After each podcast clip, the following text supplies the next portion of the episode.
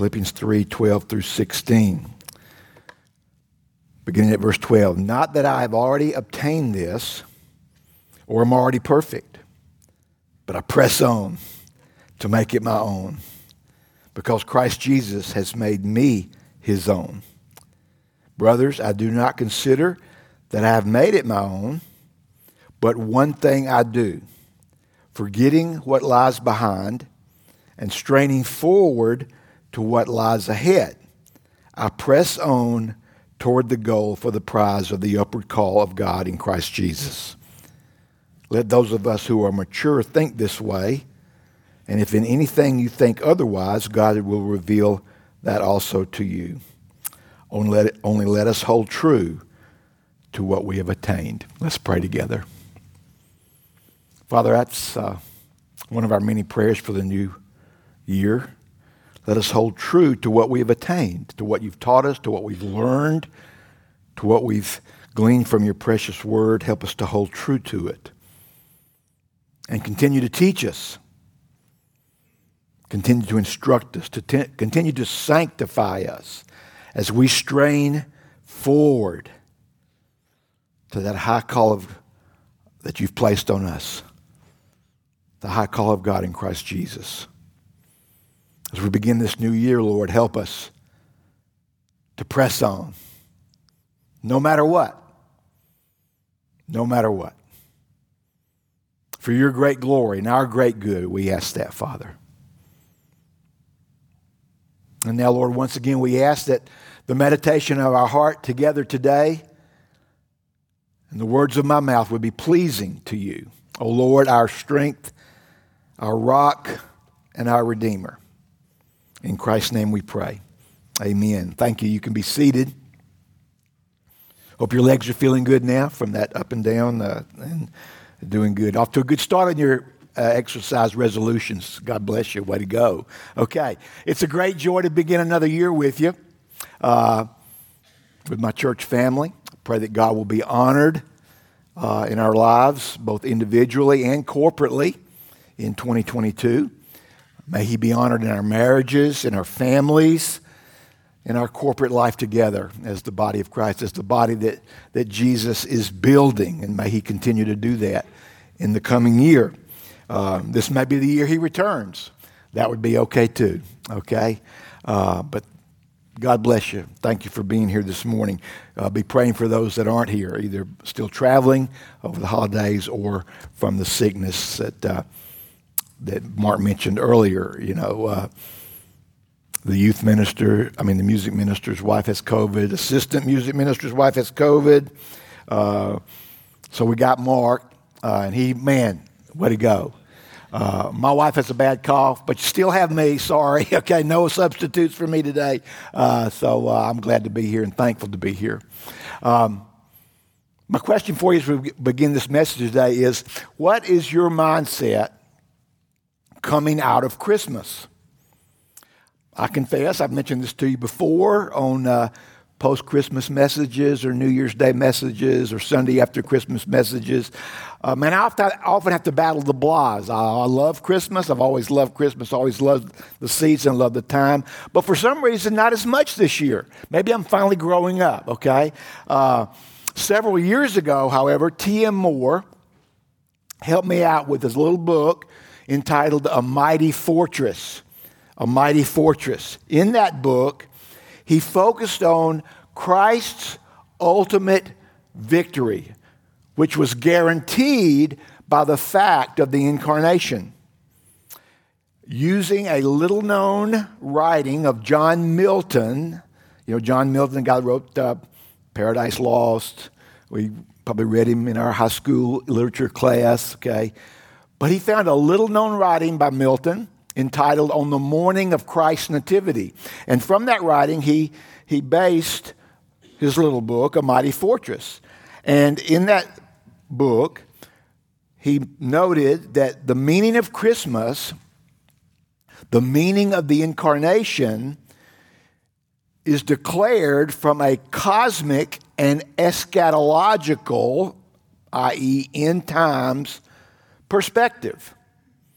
as the birth of the baby in Bethlehem is celebrated as the birth of the Lord of glory, who will ultimately vanquish all, every single one of his foes. And this proper view of Christmas lines up with what Chris mentioned uh, with the words of the prophet Isaiah in chapter 9 that we read during Christmas. We always read during Christmas. For to us a child is born, to us a son is given, and the government shall be upon his shoulder. And his name shall be called Wonderful Counselor, Mighty God, Everlasting Father, Prince of Peace. And of the increase of his government and of peace, there will be no end. That's an eschatological perspective, right? Because right now we know the world is, is, is saturated with things that destroy peace division, factions, friction, battles, wars, political infighting, etc., etc. Okay? But Isaiah gets us looking to the future.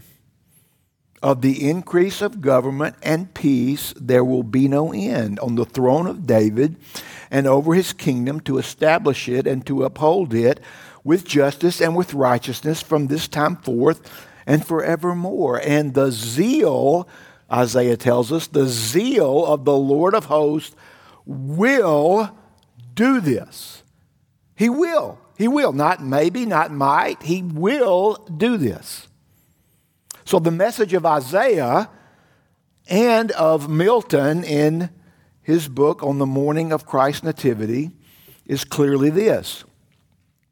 We should see Christmas not as a time of self indulgence indulgence and sentimentality, but as a time for jubilant, exuberant, joyful celebration, as we saw in our study of Psalm 98 during Advent. Let me quote T.M. Moore from his book. He said this Christmas is the 4th of July of the church. I love that. Don't you love that? Okay. Um, maybe we really should have Christmas in July.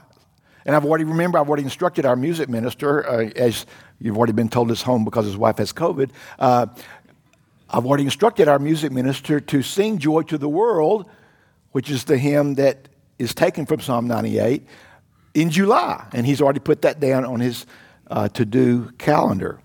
So Moore says Christmas is the 4th of July of the church and should be celebrated with fireworks of heartfelt and glorious praise and thanksgiving, coupled with, key phrase that we're going to unpack this morning, renewed conviction.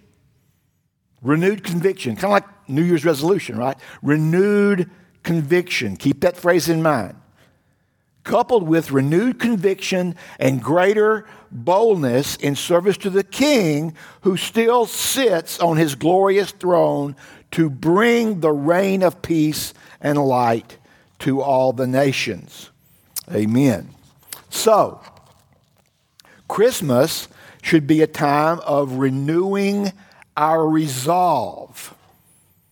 Instead of New Year's resolutions or New Year's resolve. Maybe it should be Christmas resolve, Christmas resolutions. Christmas should be a time of renewing our resolve and our commitment. We should use this season not only to engage in the family Christmas traditions that we love so much, not only to celebrate the Advent season with our church family, but also to dedicate ourselves to celebrating the victory of our King through the incarnation. We should come out of Christmas not exhausted and deeper in debt, but with an invigorated vision of Christ's ultimate victory over the serpent, whose head has been crushed and more resolved to carry the fight against the enemies of God and his people. Pastor Tom Ascol said it in a, in a, uh, at a conference that some of us went to last summer.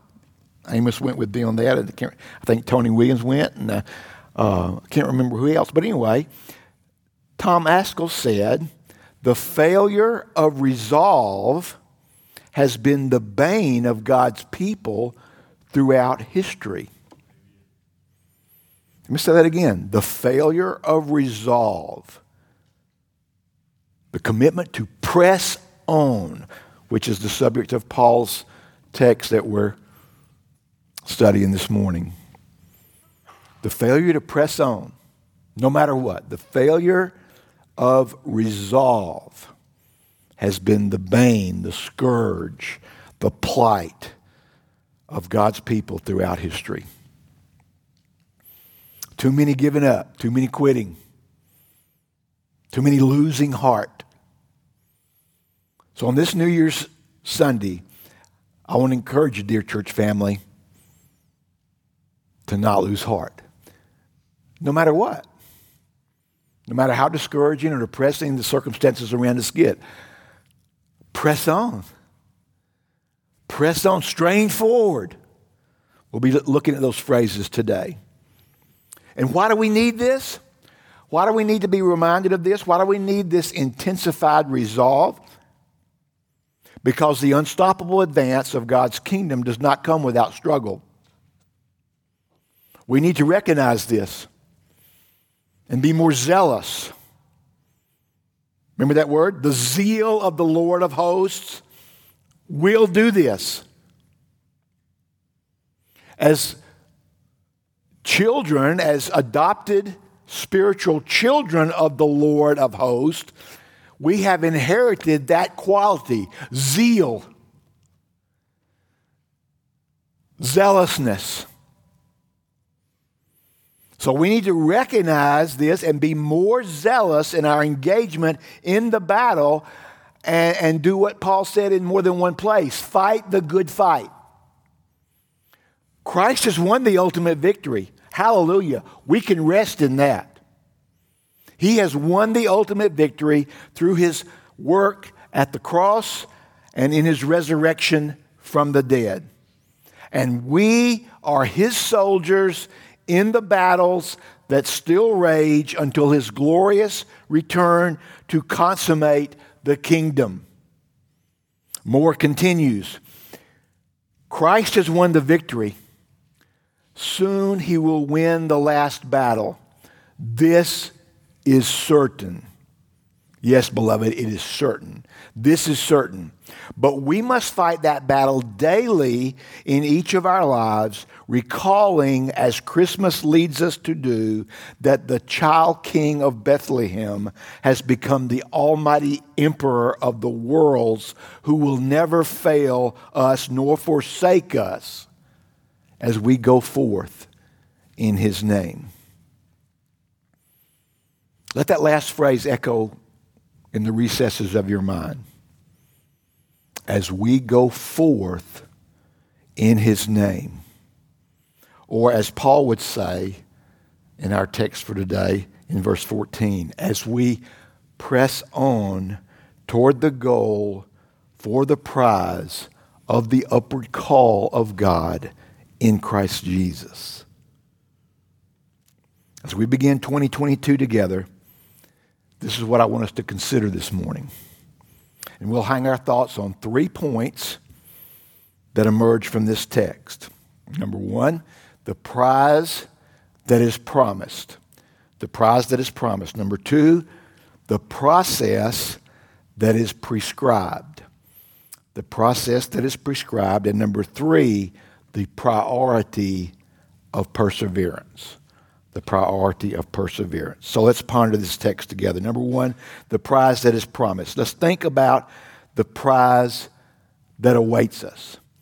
The prize that awaits us, the ultimate prize, the long awaited for prize, the cherished prize, the culmination of all our hopes and the end of all our fears.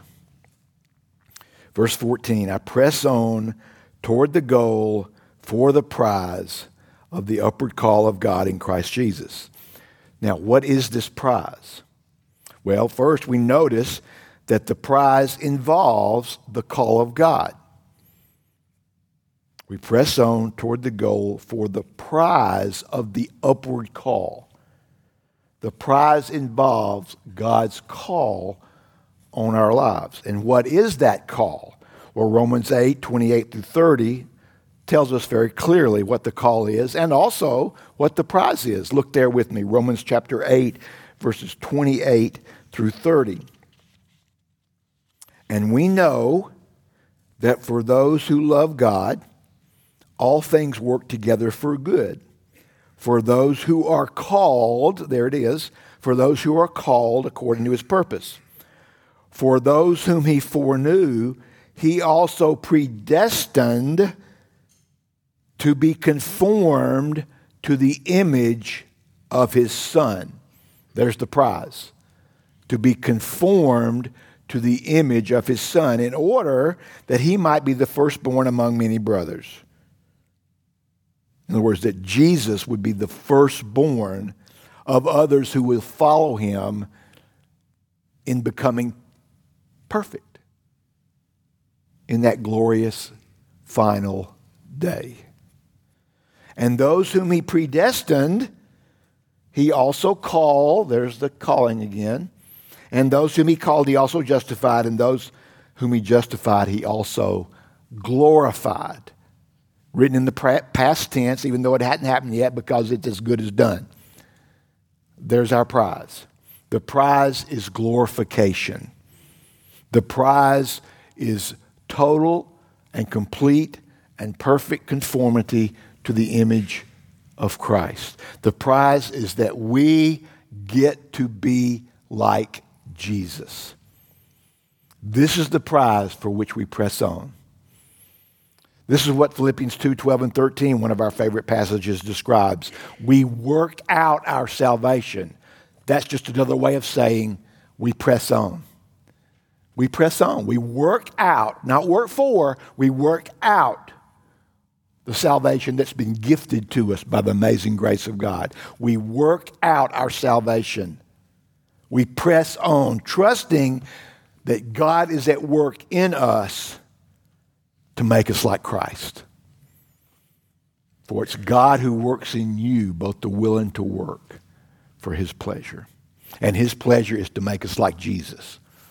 And he's doing that. The zeal of the Lord of hosts will do this.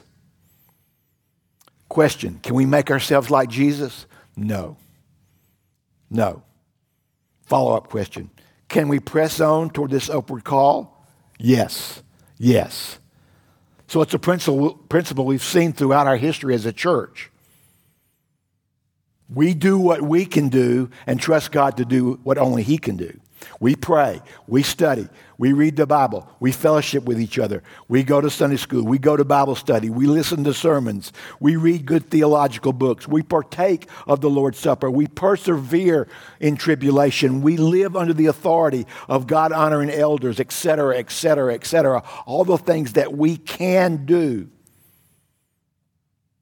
We do what we can do. We press on and we trust God to do what he can do that is, sanctify us, transform us into the image of his Son.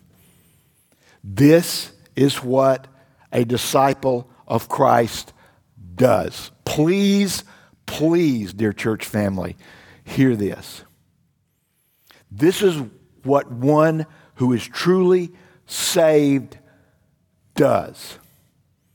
They don't just make a decision, even get baptized, and then live a sleepy, non zealous, nonchalant, apathetic, I'm going to heaven because I said a prayer life for the rest of their life. That is not a disciple of Jesus. Please hear what I'm lovingly but firmly trying to communicate to you this morning. Please Hear this. This is what a disciple of Jesus does. Jesus never asked us to make a decision for him.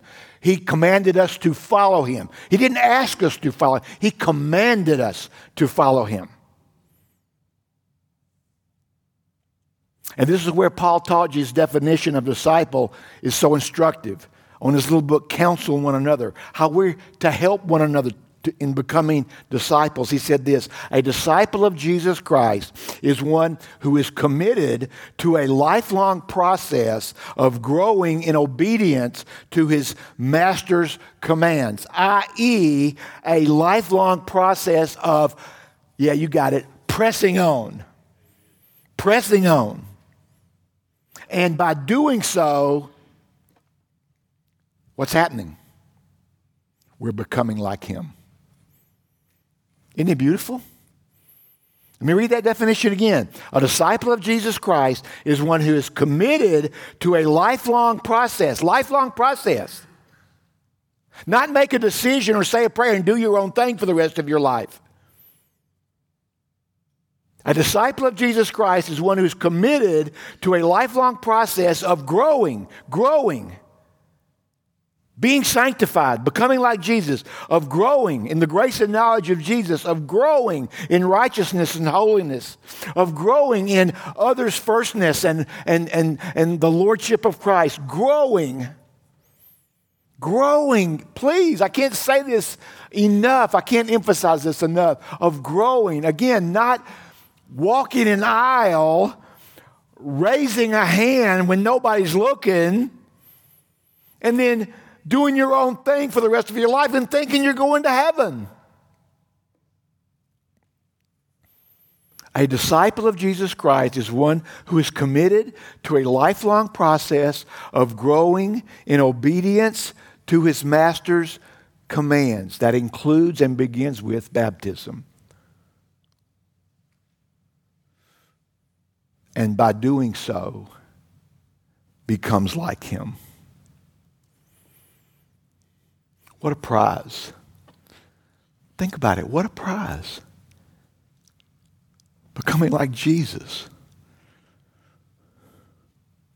Do you have any goal in your life that surpasses that? If you do, then you you may not be a Christian.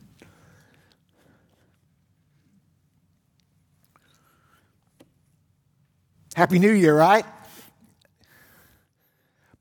This is life and death, beloved.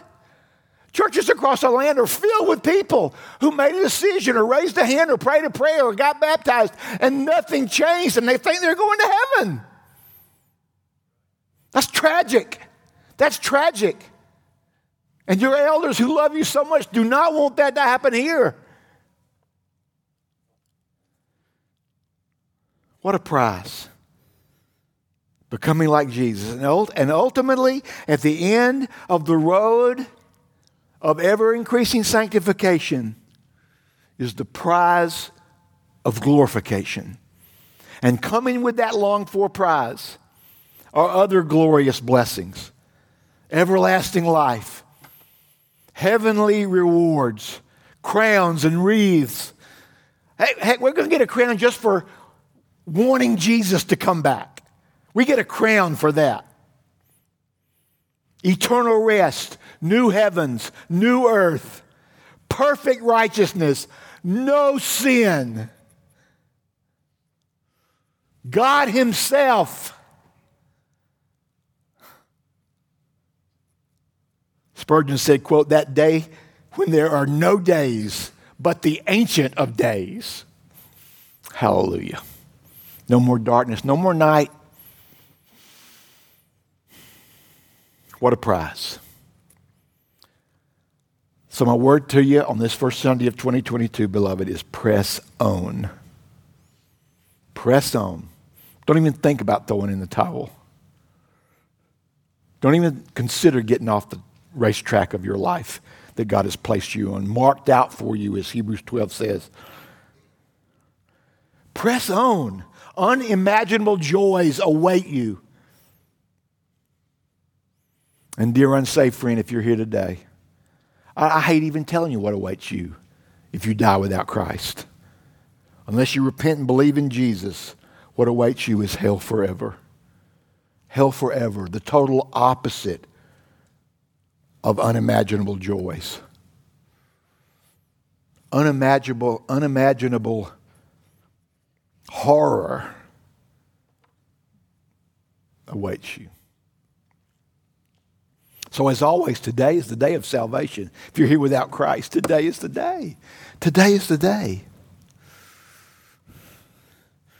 And you can begin your life of pressing on for the glory of God and the good of those around you that love you and that you love and that care about you.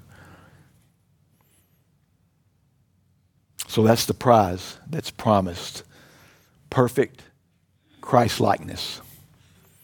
Secondly, the process that is prescribed. Verse 13 tells us it's a, it's a twofold action. It's a twofold action. Brothers, I do not consider that I've made it my own, but one thing I do. Isn't that interesting? One thing I do, then he mentions two things. Okay, preacher, explain that for us. Oh, you know, the, the Bible haters, oh, contradiction, contradiction, contradiction in the Bible doesn't make sense. What did you, one thing I do. Well, th- these two, it's a twofold action. It's one action that has two aspects forgetting what lies behind and straining forward to what lies ahead. They go together as one action. Forgetting the past, pressing on toward the future. Forgetting what lies behind, straining forward to what lies ahead. Now let's unpack this. Let's unpack this uh, biblically, okay? Let's first let's consider the first action of the unified action, the first aspect of the unified action of forgetting and straining forward. With me? With me? Are you with me? Okay. Let's consider this forgetting what lies behind. What James Montgomery Boice calls a sanctified forgetting a sanctified forgetting or the proper type of forgetting for the believer. Because, I mean, let's just think logically, biblically, biblically more important, but even logically. Logically, it's not unspiritual. What does the word logic come from? Greek word logos. What is the logos? The word, the word made flesh. The word. Okay, so true logic is based on the Word of God, right? Okay, so let's just think logically and, and therefore biblically. Obviously, there are things we do not want to forget. We don't want to forget what we've learned from Scripture. And the Holy Spirit helps us with that. Jesus promised that. We don't want to forget God's grace throughout our life because we, we want to increase in gratitude and thanksgiving.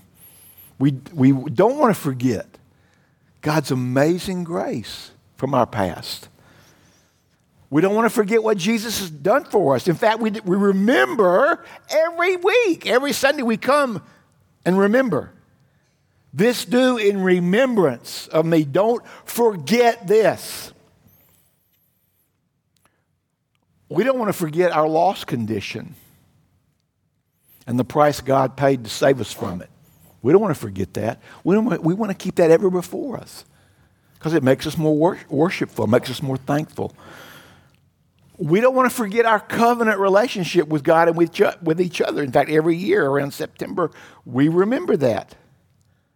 We remember our covenant that we've made as a church family with each other, ultimately a covenant with God. And, and we, could, we could add to that list.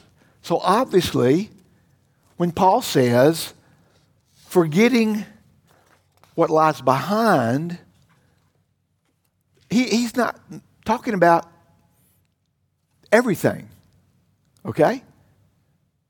And the Bible even positively instructs us to remember. I think in Acts 10, we're to remember the words of Jesus, who said it's better to give than receive. We're to remember each other in prayer. We're to remember in Hebrews those in prison. We're to remember in Galatians 2 the poor. In Hebrews 13, we're to remember our leaders. In Revelation, the church at Ephesus was told to remember from where she had fallen and to repent and return. So, this call to forget what lies behind isn't a call to totally wipe out every past event in our lives. Boice describes it like this it is the kind of forgetting that occurs when we cease to let things that are in the past overshadow the present. That lets the past be the past. It's done. There's nothing else we can do about it. It's over. It's, we let the past be the past, both the good and the bad, and that constantly looks forward to the work that God still has for us to do. Now, think about it. Every one of us in here, we have a good past and a bad past, right? Examples for me good past, meeting Amy Lanier. Good past, birth of Donna and Ty. Good past, birth of my grandchildren. Good past, becoming the pastor of this beloved, precious church family. We could go on and on and on and on with our good past, meeting you guys, intertwining my life with, with you. Good past, good past. But then there's a bad past, right? Bad past.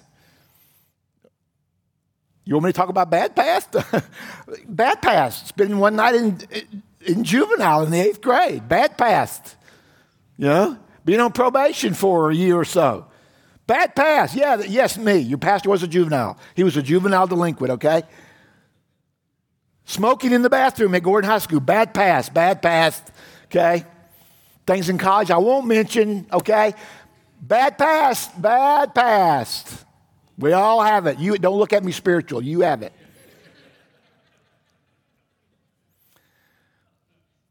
And there is a good way and a bad way to think about both, right? With, with, let's, let's talk about this with regard to our good past, the meeting our spouse path, the birth of our children past, those kind of things. It's bad if we are constantly wishing we were in the good old days. That's bad. You don't want to do that. Forgetting what lies behind falls, this falls under that category. Forgetting what lies behind, always moaning, oh, I wish it was like it used to be. No, that's bad. Even though what we're thinking about was good, it's bad to want to go back there. You can't. You can't. Okay, it's good, still talking about the good past. It's good if we remember the good times with gratitude, but we move on with our eyes fixed on Jesus, our mind set on things above, and trusting in the providential hand of God while constantly thanking Him for past blessings. So, to sum those two up, with regard to our good past, Beloved, be ever thankful. Be ever thankful. Be always thankful for the good things in our past. But don't dwell on them to the point where it negatively affects our focus on the present moment that God has given us.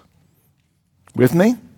Okay. Now, with regard to our bad past, it's bad if we are paralyzed by it and constantly wallowing in it. Why me? If only, if only, what if? I wish, I wish, I wish, etc., etc. That's bad. That's bad. You don't want to be there. But it's good if we learn from it. It's good if we learn from it. Oh God, thank you. It's good if we if our thank gratitude grows out of it. God, thank you for not leaving me as a juvenile delinquent to become a hardened criminal all my life. Thank you. Thank you for waking me up. Thank you for opening my eyes. Thank you for slapping me by the side of the head and refocusing me. Thank you. Thank you for saving me from that because that's what could have happened. We were all born in the devil's family, right? Jesus told a bunch of religious guys, You're of your father, the devil. So, to sum that one up, don't dwell on the bad things in our past, but ask God to grow us and sanctify us as a result. Trusting in the truth of Romans 8:28, God causes all things, all things, even our bad past, to work for ultimate good. let me put a capper on the end of this story as a former juvenile delinquent. About 20 years later, 15 or 20 years later, as a youth pastor, I got to go and preach the gospel to a bunch of kids that were in juvenile. And I, I was able to relate to them even better than if I just come out of some you know, clergy ivory tower. Isn't that amazing? Isn't that amazing? God is so good. He is the king of all. He is in control of everything. So we press on. We press on. So after sanctified forgetting, so we've described sanctified forgetting. Any questions? Okay. There's the straining forward. There's the straining forward. One day at a time, one step at a time, one task at a time. The never ending perseverance of the spiritual athlete. Paul used athletic terms a lot in his writing. Running the race, one stride at a time. Or there's the undying determination of the soldier of Christ, fighting one battle at a time for the glory of God. Never weighs it ra- raising the white flag, even though it means death. I'm thinking Shadrach, Meshach, and Abednego, right? Oh, oh, King, we may die in that fire, but we ain't surrendering. We ain't bowing, we pressing on. We may burn. Our God is able to deliver us, but even if He doesn't, even if He doesn't, we're pressing on and we're not bowing. So just get that in your head.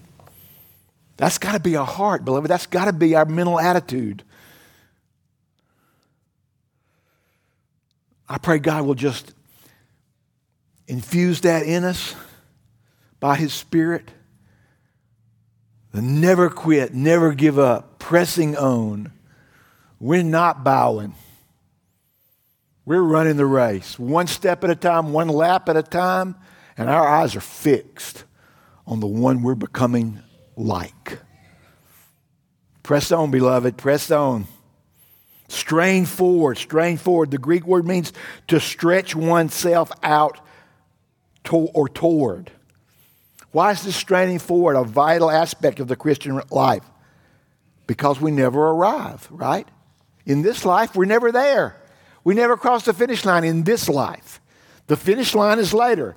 Best life is later. Right now, we never cross the finish line. We're always straining forward. Let me make, let me look at verse 12. And then we're going to compare it to verse 15. In verse 12, Paul admits that he's not arrived. Not that I've already obtained this or I'm already perfect. I'm not there. I'm not going to be there in this life, but I'm pressing on. And then in verse 15, he says, Let those of the, us who are mature, mature. I think the Greek word, another place is, is, is translated perfect. Okay, in verse 12, he's not arrived. In verse 15, he says he's mature. Sounds like he's, he's arrived. Well, no, because also in verse 15 he says, Let those of us who are mature think this way. What way? What way, Paul? Think what way? Well, the way he's been talking about that we're not perfect, we haven't arrived. We have not obtained perfect Christ likeness. We're not even close to it. And we don't let our bad past weigh us down or our good past create a wistful longing that hinders us. But we are constantly moving forward. We are constantly straining forward. Here we have one of those amazing, beautiful, wonderful paradoxes in the Christian life. And it's this one of the signs of spiritual maturity is understanding that you're not as mature as you should be. You got that? I'm going to say that again. That's a, that's a good one now. If you don't take anything else, take that. That's a good one. One of the signs of spiritual maturity is understanding that you're not as mature as you should be. And that's exactly what Paul has said in this text. Verse 12 says, I'm not mature as I should be. Haven't obtained it. Not there. Haven't arrived. Verse 15. But mature people think that way. That's the way they think. Mature people know they're not mature enough. They're on a road, they're in a race, they're in a process. So, what do we do? You know the answer press on. We press on because we're not there. We strain forward. And finally, we got the priority of perseverance. I'm going to hit these quick, okay? I got a lot of scriptures there, but we're not going to read them. I want you to, you to read them later, okay? The attitude of perseverance, of constantly pressing on, must be a priority in our lives. And if it hasn't been a priority in your life, I want you to make that a New Year's resolution for 2022. Lord, make me a presser owner, okay? A perseverer, one who perseveres, one who never quits, one who never gives up, no matter what. Because I'm straining forward to the prize. I've got a great prize awaiting me. And I'm straining forward toward. So let's, let's quickly consider the example of the one who wrote these words, the Apostle Paul. In Acts chapter 9, verses 23 to 31, if you read that, you'll see that twice, twice in those eight verses, or nine verses, twice he mentions that there are people who tried to kill him. People were trying to kill him. But what was his response? Well, I better go hide. I better go. No, press on. I'm pre- on. I'm pressing on. And look what God was doing in verse 31 of that text. He was adding to the church.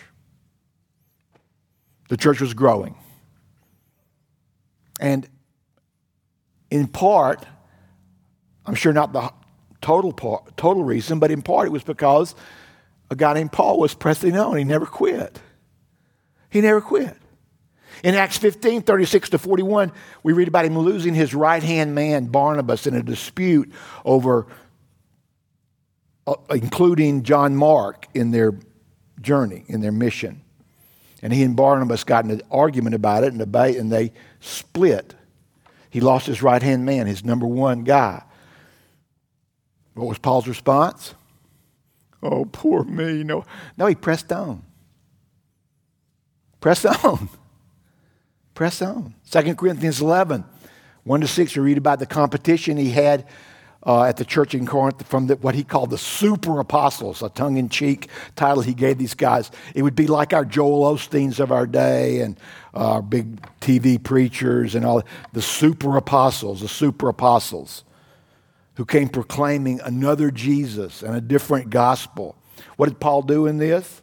oh, everybody likes those people. They're so popular. I'll never be. No, he pressed on. He pressed on. He didn't quit. In that same chapter, down in verse 23 through 28, we read about his multiple providential hardships shipwreck, flogging, beatings, etc. You read them three times, stone, yeah, on and on and on. What, what was his response to all that? Press on. Press on. 2 Corinthians 12, 7 to 10, received a thorn in the flesh. Thorn in the flesh. Biblical scholars have no clue what this is. Might have been a physical ailment. Might have been some human person that was giving him a hard time. Might have been a demonic presence because he said this was a messenger of Satan to buffet me. Well, whatever it was, his response was still consistent. Pressed on. God, please move it. God, please remove this thorn. Prayer number two, God, please remove this. Prayer number three, please, three times. Three times he prayed. God didn't. Okay, God, I guess you want me to quit. No, he pressed on.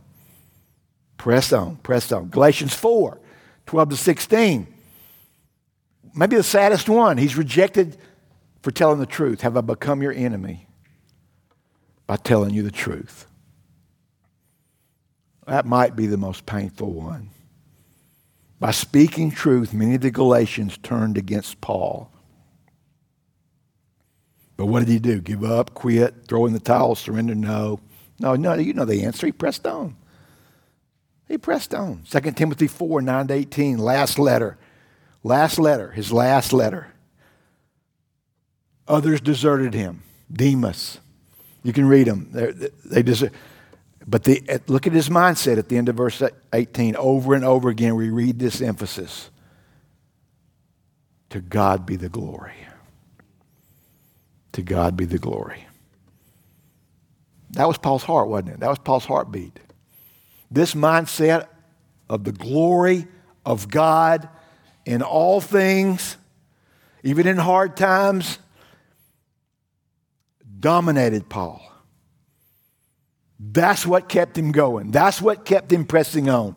That's what kept him straining forward. So, my question for you as we, get, we begin 2022 is what mindset dominates you? What's your dominating mindset? What's your dominating mental attitude? I want to ask you to examine yourself regarding that as we prepare to come to the table. I want to close with a rather lengthy uh, excerpt from a table talk from an article from, man, 14 years ago. When one's really good, I cut them out and put them in a folder so I won't forget them because I'm a forgetful person. And so I can share, with, share them with you again. I shared this with my church family in 2008. I want to read it to you again because a lot of new folks here. And go ahead and be honest, you've forgotten it. Okay? okay? Here we go. Examine yourself, prepare to come to the table. This is by Reverend Robert W. Field. Have no idea who this guy is, but his words have affected me and had an influence on me. His words are in a folder. How does a Christian journey to the final par- paradise? Every day he wakes up in this world as a warrior pilgrim. That's probably why I cut it out. I love that title for us warrior pilgrims. People are on a journey fighting the good fight. Every day he wakes up in this world as a warrior pilgrim, fighting the temptations to root him here while pressing on, there's our phrase, to his eternal reward. On this voyage, he draws close to his Savior through prayer and Scripture. He dresses himself with the armor of God. Solid Rockers, remember Week in the Word this year? We studied that. He dresses himself with the armor of God in order to face his conflicts. He finds fellow pilgrims, a church family, who are heading in the same direction and loves their fellowship along the way. He keeps his eyes on the eternal and does not become trapped in the finite. Man, just great phraseology here. That's a great resolution, isn't it? Don't get trapped in the finite. Don't get weighed down by the things that aren't going to last. He takes the members of his body and uses them for righteousness. Though he sees life decaying all around him, anybody thinking of COVID? Including his own mortal body. Looked in the mirror lately? Ugh, yuck, okay? He has the hope of resurrection and life in the new heavens and new earth. Here he finds everything changing. Friends pass away. Yep. Yep, we've had that, hadn't we? Circumstances make life unpredictable. Yep, who would have ever dreamed Mark would have been leading our worship today? Our singing, our singing. He, it's not, singing is not the worship time. Remember that. We're worshiping right now as we listen to God's word being preached. Yet in himself, he sees the seed of new life springing up in hope. He stores up treasures in that paradise that will never rust or decay. In essence, he lives here in this finite world as if, as if, listen, he were already living in that holy paradise. His blessed Savior gives him a foretaste of what is to come.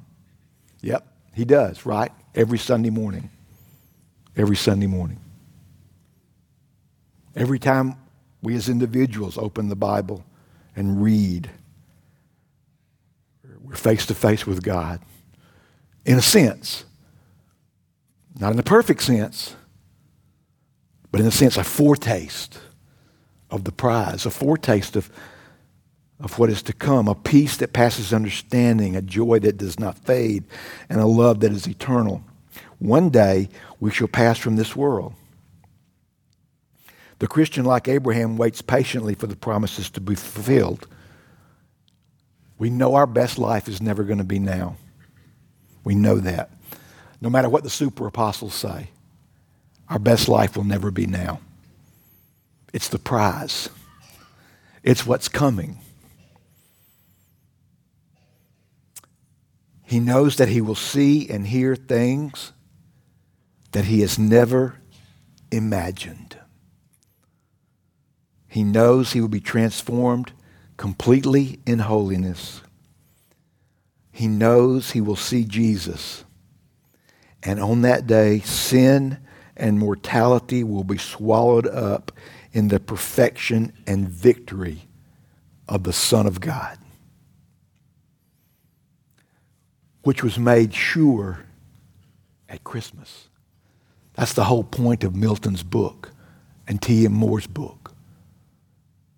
This culminating, consummating, certain victory was made certain when the Word became flesh. Thus, here it is. He presses on to his final rest. So, which paradise are you seeking? Is it a daydream that will vanish away? Like going to Hawaii, going to Mount Everest, going to the whatever. I like what somebody said when I'm not so much worried about Hawaii. I'll see it in the new earth. Which paradise are you seeking?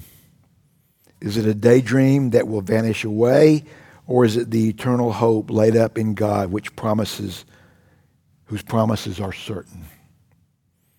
Press on, Christian. The night is past, and the day has already dawned upon the eternal city where we are heading. Amen. Let's pray together. Father, thank you. Thank you for the promise. Thank you for the prize. Help us to continue to press on toward it. In Christ's name, amen.